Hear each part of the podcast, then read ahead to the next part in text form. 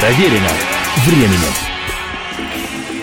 Приветствую всех, меня зовут Олег Челап, и эта программа «Проверено временем». За четыре с лишним года, что существует эта программа, мне довелось рассказывать о самых разных группах, ансамблях и исполнителях, о поэтах и композиторах, о ярчайших артистах, персонах и персонажах – и при этом всякий раз откладывал я повествование об одной из наиболее знаковых в истории мирового рока группе, без которой немыслима ныне ни современная музыка, ни общекультурный ландшафт в период с начала 60-х годов прошлого века и по сей день. И сегодня, наконец, хочу выполнить свое давнишнее обещание и начать долгое увлекательное путешествие вслух по истории и творчеству этой группы с огромным успехом существующей вот уже более полувека – а 50 лет в фокусе внимания всего мира – это ли не то, что, безусловно, проверено временем? И я по-настоящему рад представить невероятную, сумасшедшую и истинно великую британскую группу The Rolling Stones. Встречайте! Встречайте!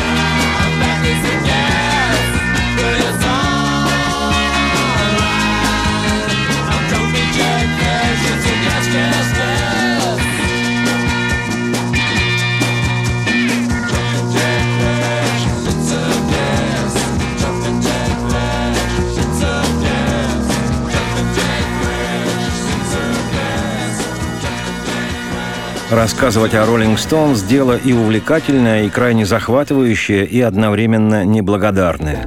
Просто потому, что, во-первых, информация о группе – море разливанное, и охватить абсолютно все практически немыслимо. А если и возможно, то для этого надо бы соорудить с высунутым языком специальную радиостанцию, где о творчестве и истории этого ансамбля и его участников повествование велось бы круглосуточно, круглогодично и кругложизненно – а во-вторых, я, конечно, люблю Роллинг Стоунс, но не возьму на себя смелость заявить, что настолько свободно ориентируюсь в этом камнепадоподобном пространстве, чтобы безапелляционно и точно хронологически прокладывать маршруты своего путешествия. Наверняка есть поклонники этой группы, точнее и объемнее знающие стоунзовское творчество. Но Роллинг Стоунс у каждого свои. И не собираясь приватизировать ни знания об этой команде, ни любовь к ней, я стану рассказывать о своих Роллинг Стоунс. Лишь то, что знаю наверняка, и только то, что чувствую, слушая их музыку. Повествование свое я не стремлюсь сделать непрерывным. Иной раз в программе захочется ведь рассказать его зарождении воздухоплавания в наших краях или, к примеру, отметить день рождения электрического трамвая или показать цветение гиацинтов. Столько всего интригующего и будоражащего наблюдается в моей подзорной трубе калейдоскопе а потому и стоунзовский свой многочастный сериал я решил назвать «Занимательные истории из жизни Роллинг Стоунс». В любом месте можно остановиться и с любого места начать. Я свободен делать все, что хочу, в любое время. Да, я свободен делать, что захочу, да, и в любое время. Так люби же меня и будь со мной. Будь со мной и люби меня. Я свободен в любое время получить все то, что хочу и я свободен петь свою песню, хотя она не в ладу. Свободен я петь свою песнь, хотя она и фальшива. И свободен я выбирать то, что нравится мне, и в любое время. Так будь же со мной и люби меня. Люби меня и будь со мной. Я свободен в любое время получить все то, что хочу. Да, свободен.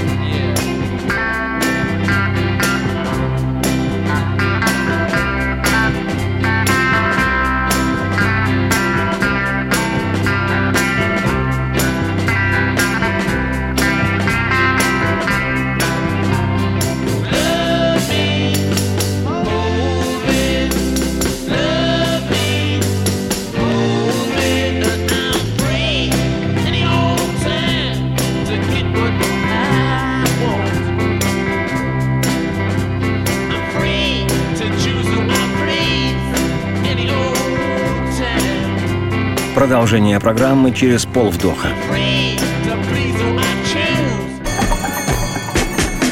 Проверено временем.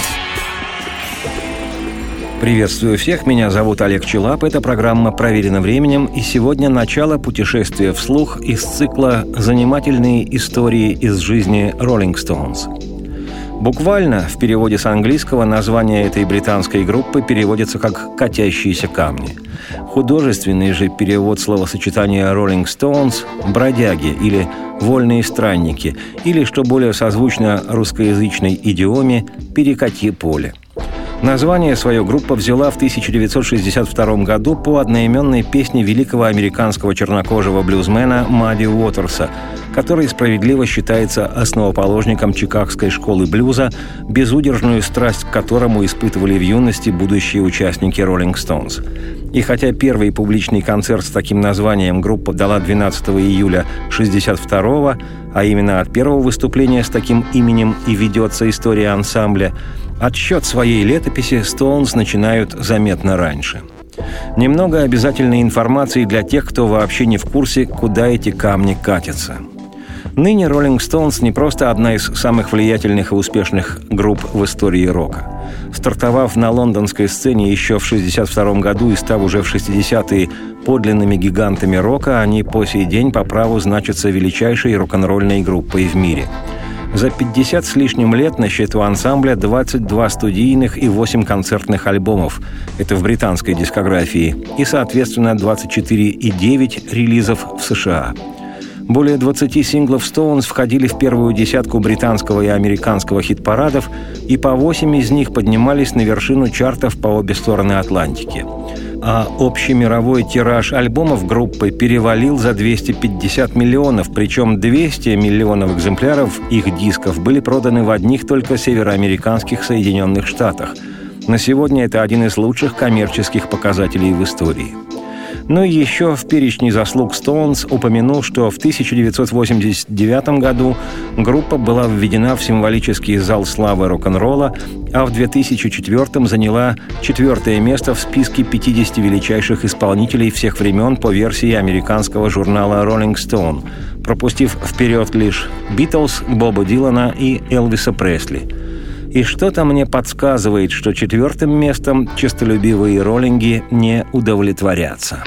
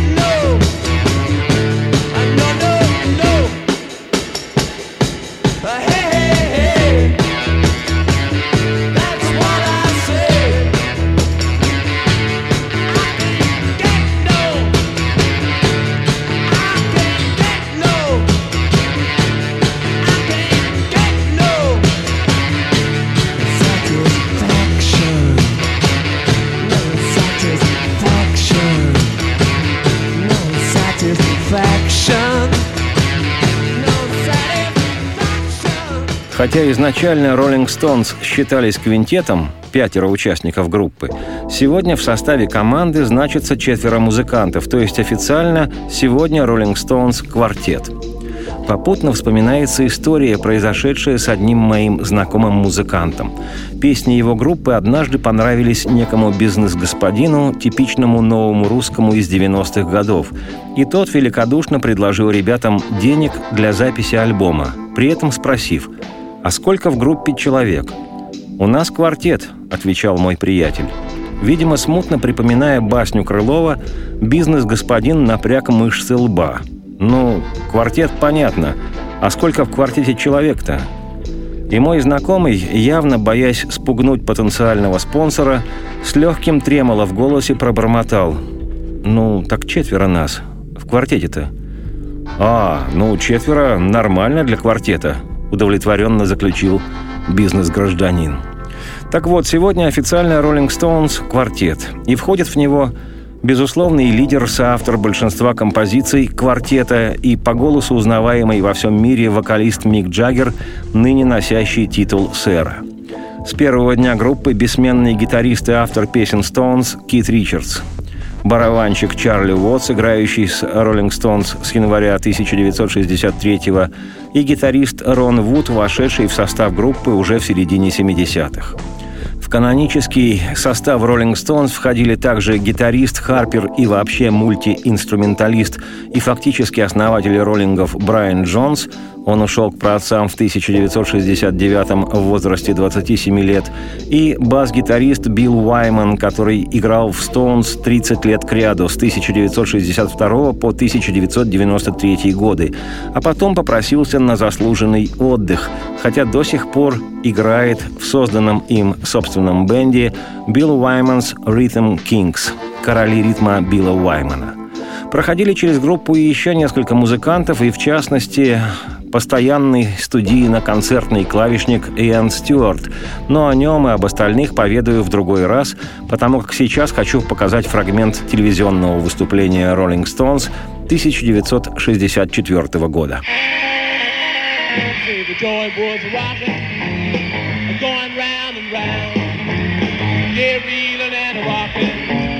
What a crazy sound. But they never stop rocking. till the down. I didn't sound so sweet. I had to take me a chance. I rose out of my seat. I just had to dance. I started moving my feet. Whoa, the clap of my hands. Say the joint was rocking, going round and round. Yeah, reeling and rocking. What a crazy sound. But they never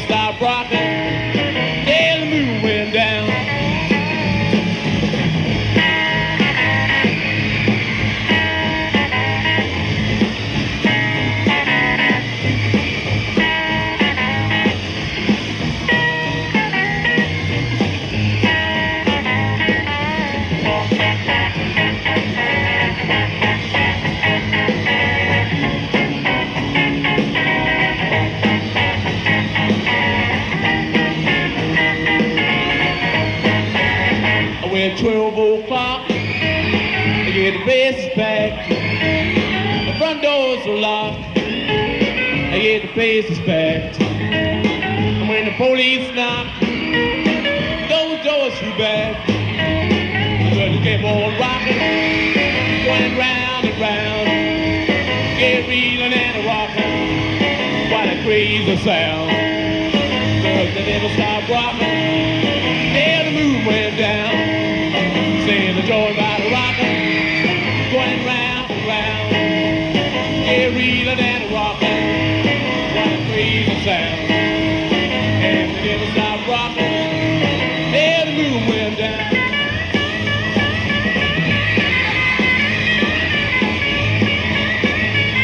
Всего полвдоха и случится продолжение программы «Вслух и насквозь».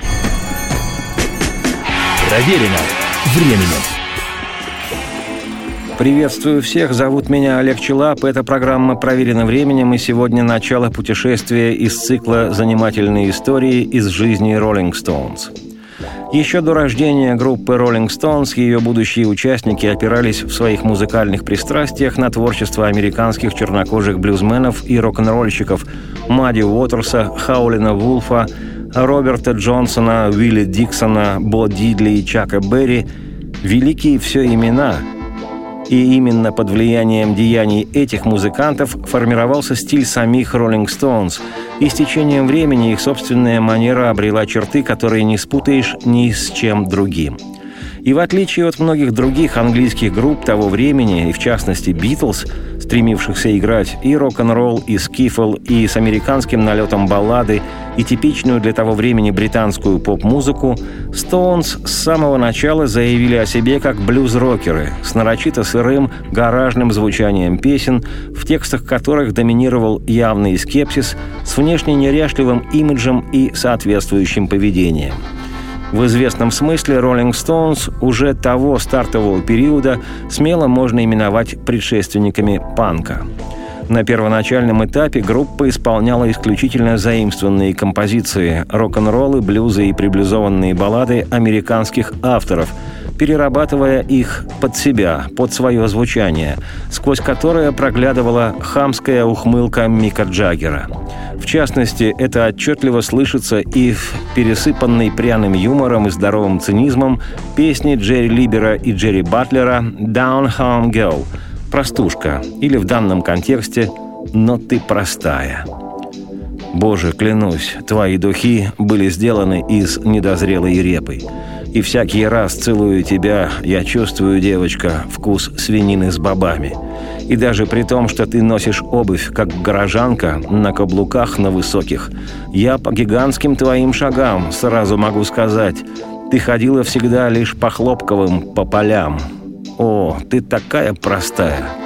И всякий раз, когда ты забавляешься, у меня останавливается дыхание – Каждый раз, когда движешься так, впору мне падать ниц и молиться, и впору идти на воскресную мессу. О, ты такая простая!»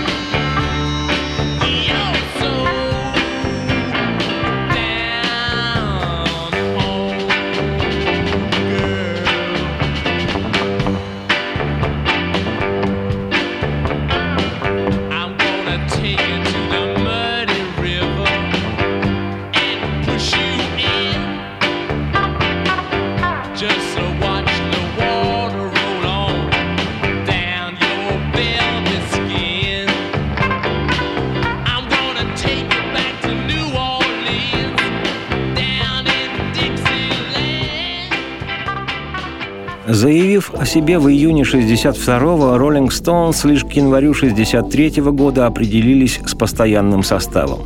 И, как и в случае с успешно обретенным группой Beatles их менеджера Брайана Эпстайна, в судьбе Stones тоже появился человек, которому суждено было создать и их имидж, и задать более четкие азимуты движения. Человека этого зовут Эндрю Лук Олхэм. Сегодня о нем пишут во всех рок-энциклопедиях. История гласит, что ровесник роллингов Эндрю незаконно рожденным появился на свет в 1943 году. Его отец, американский летчик из Техаса Эндрю Лук, погиб во Второй мировой войне. Парню удалось окончить частную школу, и к моменту знакомства в 63-м с роллингами он успел поработать помощником на подхвате в модном бутике британского дизайнера и модельера одежды Мэри Квант, который приписывается в частности создание мини-юбок. А кроме того, Эндрю успел, что называется, покрутиться в богемных кругах французского курорта на Лазурном берегу Сан-Тропе и даже накопить опыт на должности пресс-агента самого Брайана Эпштайна, менеджера «Битлз». В начале 63-го Стоунс на 8 месяцев заключили контракт на выступление в клубе «Кроу Дэдди», владельцем которого, а заодно и клубным менеджером роллингов, был кинематографист и импресарио Джорджио Гомелски. Оказавшись в апреле 63-го на выступлении Стоунс в привокзальном отеле Ричмонда, Эндрю Олдхэм был настолько вдохновлен группой, что перекупил ее у Гомелски. Вот что позднее вспоминал Эндрю Олдхэм о первом впечатлении от Rolling Stones. Цитирую. Я никогда не слышал ничего подобного. Я был покорен. Все мои приготовления, амбиции, устремления внезапно обрели цель. Я почувствовал, как разрозненные элементы объединяются в единую картину, в нужном месте, в нужное время, замыкая все противоположности. Музыка была настоящей, сексуально насыщенной, благодаря сидящей на табурете троицы и тем, кто оставался за их спинами. Музыка тянулась ко мне, растворялась внутри. Я испытал полное удовлетворение. Я был влюблен. Я услышал гимн национального звука. Я услышал звуки национального гимна. Я услышал то, что всегда хотел слышать. Я хотел, чтобы музыка стала моей, она уже принадлежала мне. Все, что я делал до сих пор, было подготовкой к этому моменту. Я увидел и услышал то, ради чего жил.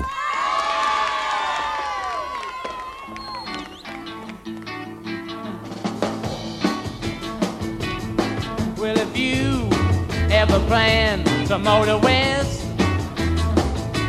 Jack, take my way. That's the highway, that's the best.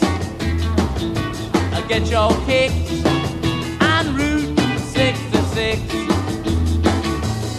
Well, it winds from Chicago to LA, more than 2,000 miles all the way. Get your kicks 66. Well, it goes from St. Louis down to Missouri. Oklahoma City looks so, so pretty. You'll see Amarillo and Gallup, New Mexico.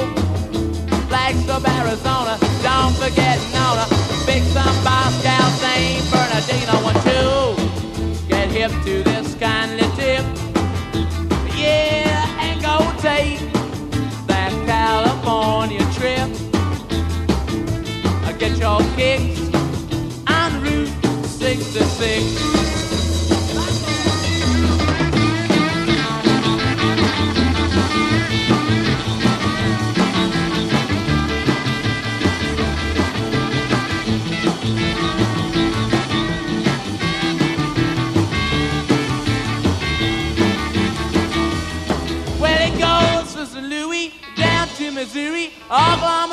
City looks all so pretty. You'll see Amarillo and Gallup, New Mexico. Flagstaff, Arizona, don't forget Anona. Big Sun, Pascal, St. Bernardino. Want you get hip to this kind of tip. Yeah, and go take that California trip. I get your kicks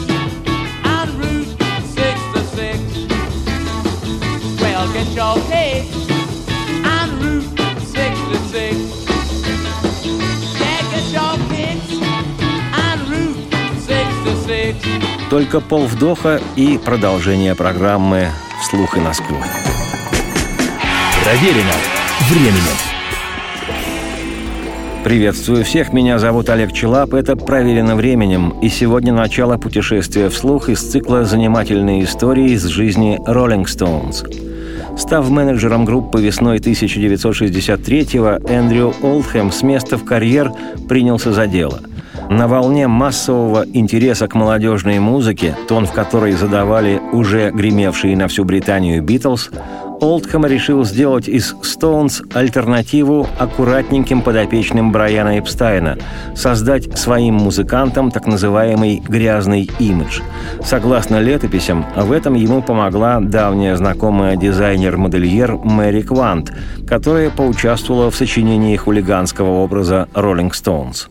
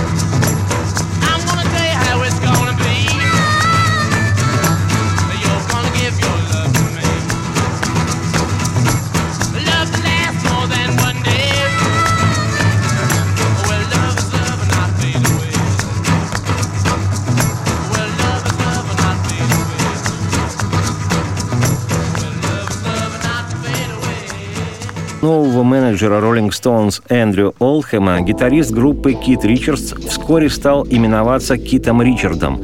Из фамилии исчезла буква «С». Олдхэм счел такое имя более подходящим для поп-сцены. К слову сказать, Кит именовался Ричардом с 63 по 78 годы, пока его фамилия вновь не обрела букву «С» и не стала звучать как «Ричардс». Любопытно, что урожденный Майклом Джаггером вокалист роллингов сократил свое имя до Мика Джаггера еще в 1961 когда о Стоунс и речь не шла. Кроме того, Эндрю Олхэм настоял на том, чтобы пианист группы Иэн Стюарт был вытеснен из состава, по крайней мере официально.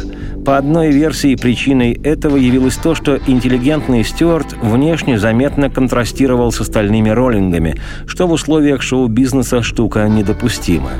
По другой же версии, Олдхэм считал, что состав из шести человек для рок-группы великоват в восприятии потенциальных поклонников. И, честно говоря, такое мнение, в общем-то, в известной степени было оправданным. Классический, привычный, особенно по меркам начала 60-х годов, состав рок-группы – это 3, 4, максимум 5 человек – Здесь я хотел бы сделать небольшую врезку на полях, поскольку обещал по мере повествования останавливаться на тех музыкантах, которые имеют к истории роллингов самое непосредственное. И, безусловно, одним из ключевых игроков команды Stones был Иэн Стюарт. Шотландец по происхождению, Энн Стюарт родился в 1938 году и был на 4-5 лет старше основателей Rolling Stones Брайана Джонса, он 42 года издания, и ровесников Мика Джаггера и Кита Ричардса. Эти родились в 1943 Правда, басист роллингов Билл Уайман был и вовсе 36 года – но в басистах, как и в барабанщиках, в группах всегда ощущается нехватка. Никто не хочет играть в защите или на воротах. Все намерены забивать голы. Но и к тому же в то время группа играли гитарно-вокальную музыку, и клавиши считались неким необязательным изыском. В крайнем случае на запись в студии для исполнения фортепианных органных партий могли пригласить студийного музыканта. Тем не менее, Иэн Стюарт – тот человек, который стоял у истоков Rolling Stones. Он входил в ритм-н-блюзовую группу Брайана Джонса, куда в июне 62-го влились Джаггер и Ричардс. Так что клавишника Иэна Стюарта можно смело именовать одним из основателей Rolling Stones. Но появившийся в апреле 63-го менеджер Эндрю Олдхэм настоял, что для имиджа команды лучше обойтись без Стюарта. Так уже в мае 63-го Иэн покинул группу, хотя и сотрудничал с ней в качестве и гастрольного менеджера, и клавишника. Не став, в отличие от своих коллег-роллингов, мегазвездой шоу-бизнеса, Иэн Стюарт, тем не менее, остался в истории именно музыкантом. Так, в 1971 году он участвовал в записи альбома знаменитейшего американского блюзовика Хаулина Вулфа «London Session», где кроме него в записи принимали участие великие музыканты Эрик Клэптон, Ринго Стар, Клаус Вурман, Стив Винвуд, а также Стоунзы Билл Уайман и Чарли Уотс. В конце 70-х, начале 80-х Энн Стюарт играл в группе Rocket 88. Ну а кроме того, игру Стюарта можно слышать на записи нескольких песен группы Led Zeppelin, таких как «Rock'n'Roll» с альбома Led Zeppelin 4 и названную в честь самого Энна Стюарта композицию с альбома Physical Graffiti «Boogie with Stew» – «Буги», сыгранные вместе со Стью.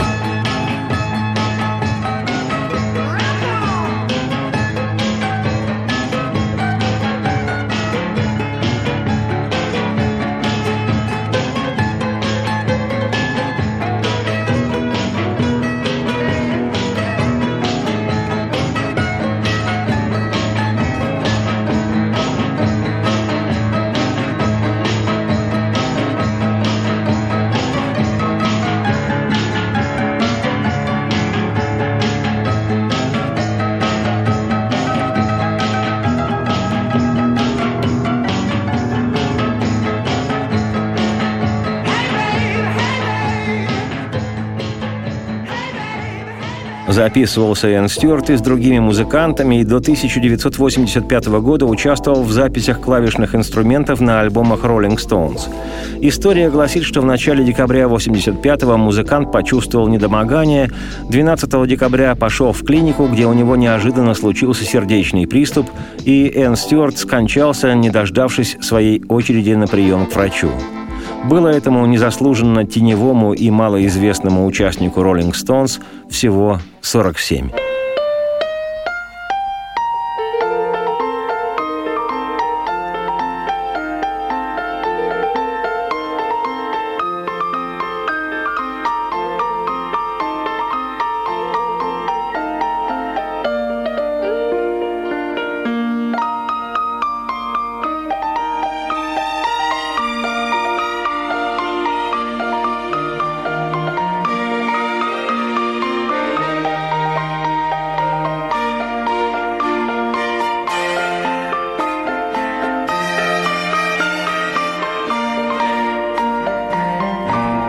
Ну а в мае 1963-го Rolling Stones, став из секстета квинтетом, пятеро музыкантов для квинтета в самый раз. Играли по клубам и ждали, когда уже их менеджер Эндрю Олдхэм, сделавший из них антиподов очаровашек из группы «Битлз», добудет им контракт на запись, дабы выпустить, наконец, свой первый сингл – Забегая вперед, скажу, что без помощи «Битлз» не было бы у Стоунс ни первого, ни второго сингла, не сложился бы без влияния все тех же «Битлз» и творческий тандем Джаггер-Ричардс, результатом которого стали как шедевральные композиции роллингов, так и вытеснение из группы ее фактического основателя Брайана Джонса. Впрочем, об этом я, Олег Челап, автор и ведущий программы «Проверено временем», расскажу уже в следующей части повествования из цикла «Занимательные истории из жизни Rolling Stones». Сегодня же оставляю вас с концертной записью 1964 года песня «I'm all right» – «Я в порядке». Судя по приему роллингов публикой, они и впрямь в порядке. Так будьте же в порядке и вы. Радости всем вслух и солнце в окна, и Процветайте.